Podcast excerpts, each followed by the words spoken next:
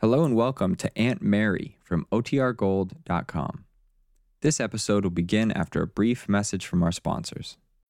When you need mealtime inspiration, it's worth shopping Kroger, where you'll find over 30,000 mouthwatering choices that excite your inner foodie. And no matter what tasty choice you make, you'll enjoy our everyday low prices, plus extra ways to save, like digital coupons worth over $600 each week. You can also save up to $1 off per gallon at the pump with fuel points. More savings and more inspiring flavors make shopping Kroger worth it every time. Kroger, fresh for everyone. Fuel restrictions apply.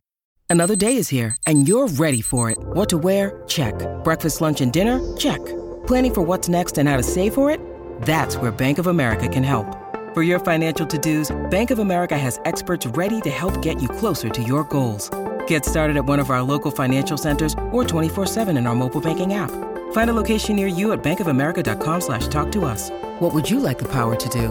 Mobile banking requires downloading the app and is only available for select devices. Message and data rates may apply. Bank of America and a member FDIC. Now for our story.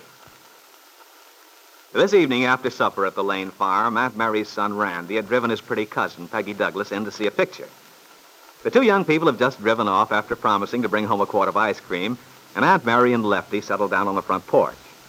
Mary Lane is sitting in her favorite old rocking chair, and Lefty leans back luxuriously in the porch swing. There is a cool little breeze blowing up from the river. A slender moon shines through the apple tree in front of the house, the evening is still, with nothing to break the quiet but the plaintive creak of Lefty's swing as he pushes it back and forth lazily with his foot.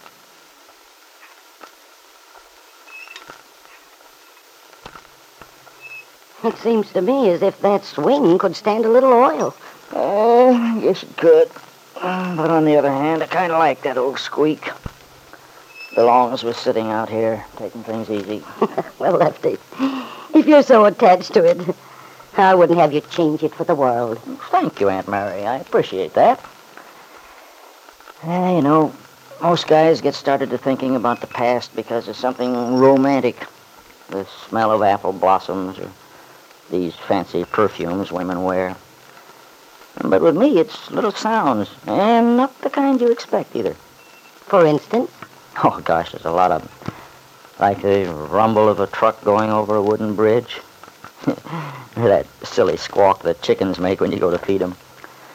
And, of course, you know my favorite. It's about time. Yep, and it's due right now. Listen. Yeah, ah, there it goes. Right on schedule. 7.15, and all's right with the world. Well, I don't know as I'd go as far as to say that, Aunt Mary. I can think of a few improvements. Oh, of course, Lefty, there's always room. But just the same, it seems to me things have worked out quite well for all of us lately. Randy's happy. Yep. The farm's doing well. You and Dell. Well, Lefty, I think you know how glad I am that all that old bitterness between you two is gone. Sure. I'm glad too, Aunt Mary. Except I wish I could forget what a cluck I was, misjudging Dell the way I did, being so obstinate.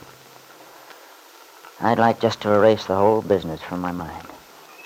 That will come with time, Lefty. I realize now how right you and Dell both were about Peggy and Nicholas not being a good team. It's too bad, but that's the way things go sometimes.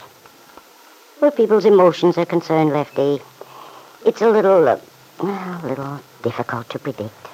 Yeah, you can't always call the play. Mm-mm. But there's one thing, Aunt Mary. One item I'm not willing to back down on. Not entirely. What's that, Lefty? About Bill Meade. You still can't find it in your heart to like that boy, can you? Well, it's not exactly a question of liking or disliking him. The trouble is, I can't seem to agree with everyone about his having been shoved around by circumstances. But, Lefty, you know what happened.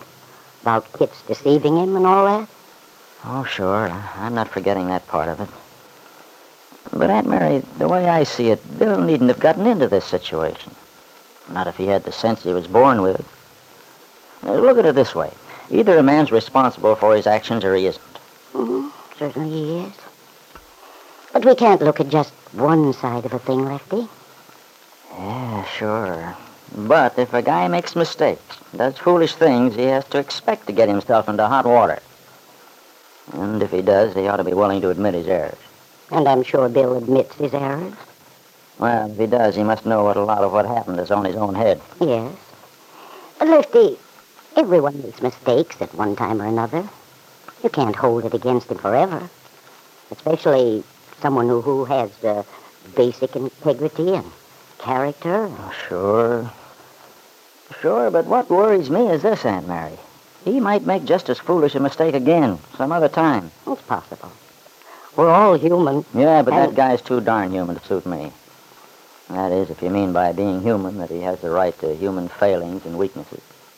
But don't you believe in being tolerant? Giving people a chance to uh, prove themselves? Hmm, sure I do. But in this case, I'm just a little leery. Peggy's mixed up in it. And even though things came out fairly well this time, we might not be so lucky next time. You know, Lefty, young people have a way of growing up, becoming more mature. And while experience is a hard school, once you learn, you seldom forget. And while I'm certain Bill has matured, has learned a great deal, Lefty. Look at the way he's taken hold of that job of his. Oh, he's doing all right there, I guess. Yes, indeed he is. You'd be surprised to hear people talking about him in Wakefield. They all have a, a lot of respect for Bill. Well, I never said he didn't have good business sense. Well, it's more than just business sense.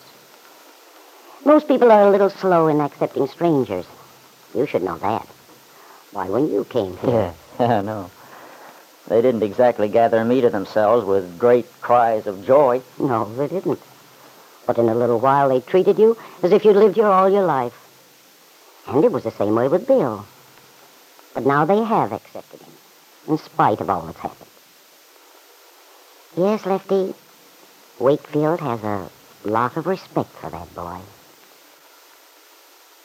But Aunt Mary had no idea of a campaign begun by Ben Calvert.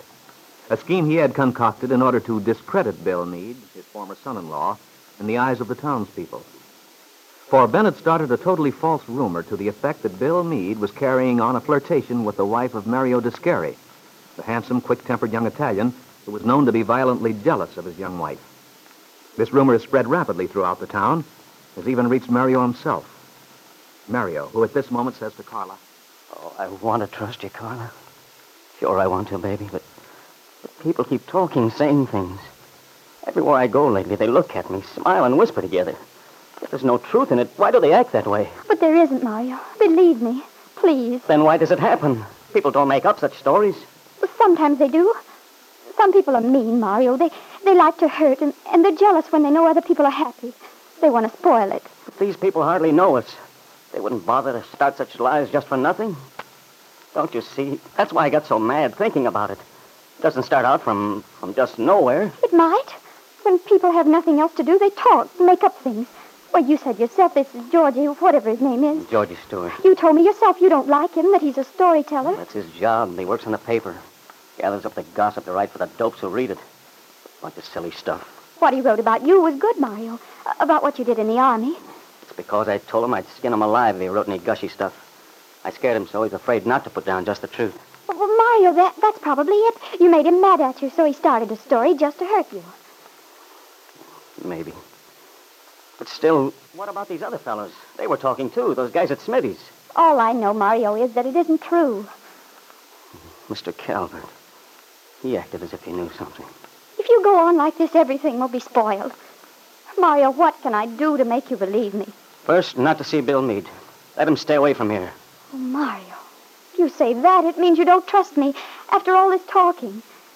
And what will Mr. Meade think? He won't understand. Who cares whether he understands? You say he means nothing to you. Now you worry about hurting his feelings. No, it isn't that.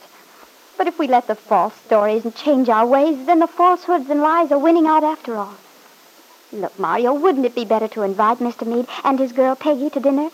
When you see them together, see how much they love each other? If he loved her so much, how come he married someone else? We don't know, Mario. There were probably reasons. But at least they're going to be married now. Tomorrow I'll go to Aunt Mary's, ask them to come over. We'll have a nice party the way we used to. We'll laugh and sing, and all this other will be forgotten. It's not so easy. But we must wash it all away, Mario. If we don't, I'm afraid something bad will happen to us. Carla Descari's voice was grave, frightened. The young Italian girl instinctively felt the menace which threatened Mario and herself, a danger which could destroy their happiness. She was worried and puzzled, at a loss to explain these stories. She would have been astonished to learn that it was Ben Calvert who had deliberately planted the seeds which were already taking root, which might eventually grow to cast their black shadows over the Descari home.